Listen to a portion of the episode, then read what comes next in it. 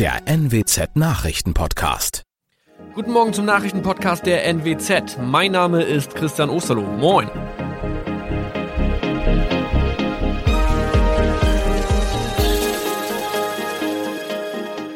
Und das sind unsere regionalen Nachrichten am Morgen. Die Grünen wollen Moorstraße in Oldenburg umbenennen.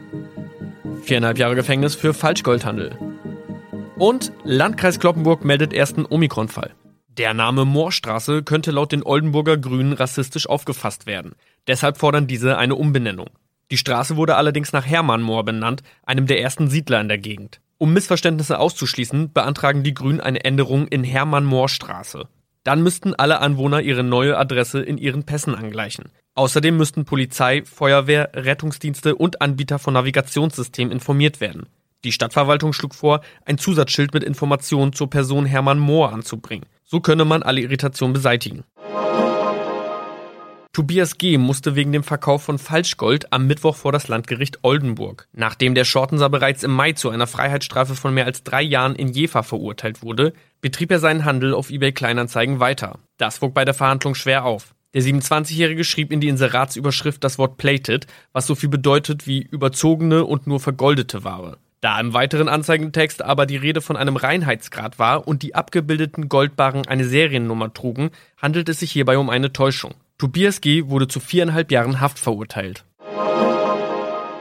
Ein weiterer Fall der neuen Omikron-Variante ist am Mittwoch im Nordwesten bekannt geworden. Der Kreis Kloppenburg bestätigt, dass eine Frau bei ihrer Rückreise aus Südafrika am Hamburger Flughafen positiv getestet wurde. Sie befindet sich weiterhin in Hamburg in Quarantäne. Da die Frau im Landkreis Kloppenburg lebt, sei auch das Gesundheitsamt Kloppenburg für diesen Fall zuständig. Zuvor gab es bereits bestätigte Omikron-Fälle in der Wesermarsch und im Kreis Leer. Das waren unsere Nachrichten aus der Region. Weitere aktuelle News aus dem Nordwesten finden Sie wie immer auf NWZ Online. Und Aktuelles aus Deutschland und der Welt hören Sie jetzt von unseren Kollegen aus Berlin. Vielen Dank und schönen guten Morgen. Ich bin Maja Däne und das sind heute unsere Themen aus Deutschland und der Welt. Mehr Rechte für Geimpfte. Bundeskabinett beschließt Lockerungen. Mehr Geld für Familien. Corona-Aufholprogramm für Kinder und Jugendliche. Und Hilfe für Indien. Bundesregierung schickt eine Anlage zur Herstellung von Sauerstoff nach Neu-Delhi. Es wird in Zukunft so sein, dass äh, geimpfte und genesene Personen äh, keine Einschränkungen mehr haben werden bei Kontakt- und Ausgangsbeschränkungen. Und geimpfte und genesene Personen werden in Zukunft wie Getestete gleichgestellt. Das heißt, sie brauchen, wenn sie beispielsweise zu einem Friseur wollen, keinen Test mehr zusätzlich vorlegen. Ein wichtiger Schritt hin zur Normalität. Ich kann alle verstehen, die ungeduldig darauf warten, dass es weitergeht. Das ist ein wichtiger Schritt. Es waren ziemlich gute Nachrichten, die Justizministerin Christine Lambrecht da gestern verkündet hat. Und tatsächlich könnte es jetzt ganz schnell gehen. Schon in wenigen Tagen sollen nämlich Kontakt- und Ausgangsbeschränkungen für vollständig geimpfte und Genesene fallen. Die Bundesregierung hat gestern eine entsprechende Verordnung beschlossen und wenn jetzt Bundestag und Bundesrat zustimmen, könnte das Ganze schon am Wochenende gelten. Mehrere Bundesländer stehen schon in den Startlöchern und planen außerdem erste Öffnungen für Touristen. Allerdings gibt es auch Warnungen vor zu schnellen Lockerungen. Trotz erster Anzeichen für eine allmähliche Entspannung ist es noch zu früh, um von einer Trendwende zu sprechen, meint Gesundheitsminister Spahn. Mein Kollege Jan-Henner Reitze hat die Debatte um Lockerungen und Freiheiten für Geimpfte mal näher unter die Lupe genommen. Jan-Henner, sind sich denn jetzt alle Parteien im Bundestag mehr oder weniger einig über die Lockerungen der Corona-Regeln für Geimpfte oder gibt es auch Bedenken und Kritik? Grundsätzlich gibt es Zustimmung, dass Geimpften und Genesenen Grundrechte nicht mehr vorenthalten werden dürfen, sie also etwa von Ausgangssperren ausgenommen werden müssen. Der FDP geht das alles nicht schnell genug und sie sagt auch, Urlaub oder Restaurantbesuch könne dieser Gruppe nicht weiter vorenthalten werden. Die Linke ist da skeptischer und will Hotels oder Restaurants erst öffnen, wenn alle Mitarbeiter vollständig geimpft sind. Die Grünen mahnen an, dass es noch gar keinen fälschungssicheren Impfausweis gibt und die AfD kritisiert die Pläne wieder mal als Impfpflicht durch die Hintertür. Beim Urlaub preschen ja jetzt schon einige Bundesländer vor. In Bayern zum Beispiel soll schon ab Pfingsten wieder Tourismus möglich sein. Das klingt mal wieder ziemlich nach regionalem Flickenteppich und vor allem nach Chaos, weil ja Geimpfte und Ungeimpfte unterschiedlich behandelt werden. Das wird wohl eine Herausforderung für alle Tourismusgebiete. Vermutlich wird es für ungeimpfte auf eine regelmäßige Testpflicht hinauslaufen. In den schon angelaufenen Modellprojekten, etwa auf Sylt oder in St. Peter-Ording, müssen sich Gäste im Moment zum Beispiel alle zwei Tage testen lassen. Das muss natürlich dann überall unkompliziert gehen, also genug Teststellen geschaffen werden. Schwierig wird es insgesamt bei allen geplanten unterschiedlichen Regeln zwischen Geimpften und Ungeimpften, das alles zu kontrollieren. Lockerungen für Geimpfte, Genesene und Getestete soll es ja vor allem deshalb geben, weil man annimmt, dass von diesen drei Gruppen keine Infektionsgefahr mehr ausgeht. Aber wie sicher ist das denn tatsächlich? Hundertprozentige Sicherheit gibt es weder für Geimpfte noch für Genesene oder Getestete. Deshalb werden auch für sie Masken und Abstandsregeln bestehen bleiben. Beim Impfen hängt der Schutzfaktor dazu noch davon ab, welchen Impfstoff man bekommen hat. Unklar ist, ob man gegen alle Virusvarianten geschützt ist und wie lange der Schutz anhält. Bei Genesenen unterscheidet sich je nach Schwere der Erkrankung und Zustand des Immunsystems, wie gut und lange man geschützt bleibt. Und falsch negative Testergebnisse produzieren vor allem Infizierte ohne Symptome. Also es bleiben verschiedene Unsicherheiten. Diejenigen, die besonders hart unter der Corona-Dauerkrise leiden, sind Familien mit Kindern, bei denen das Geld ohnehin knapp ist.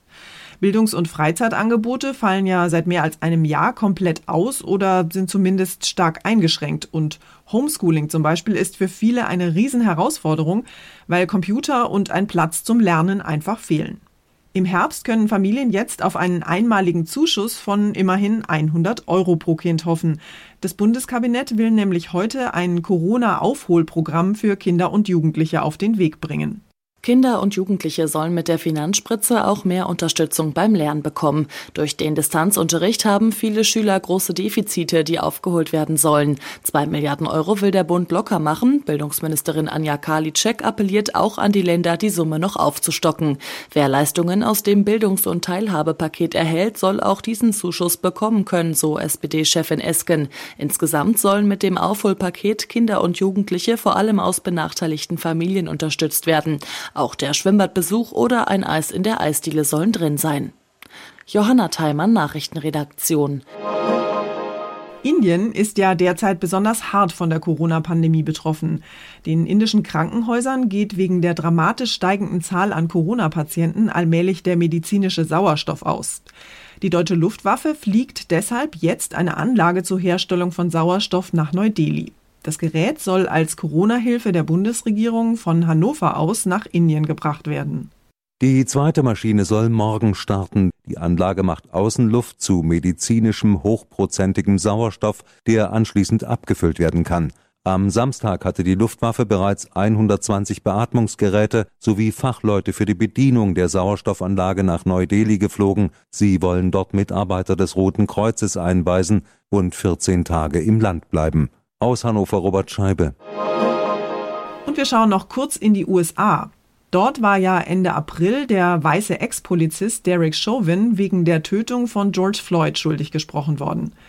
Jetzt hat Chauvins Anwalt eine Neuauflage des Verfahrens beantragt. Als Begründung führt der Anwalt rechtliche Fehler und Fehlverhalten von Gericht und Staatsanwaltschaft an. Nelson führt in Gerichtsdokumenten gleich mehrere Gründe für eine Neuauflage an.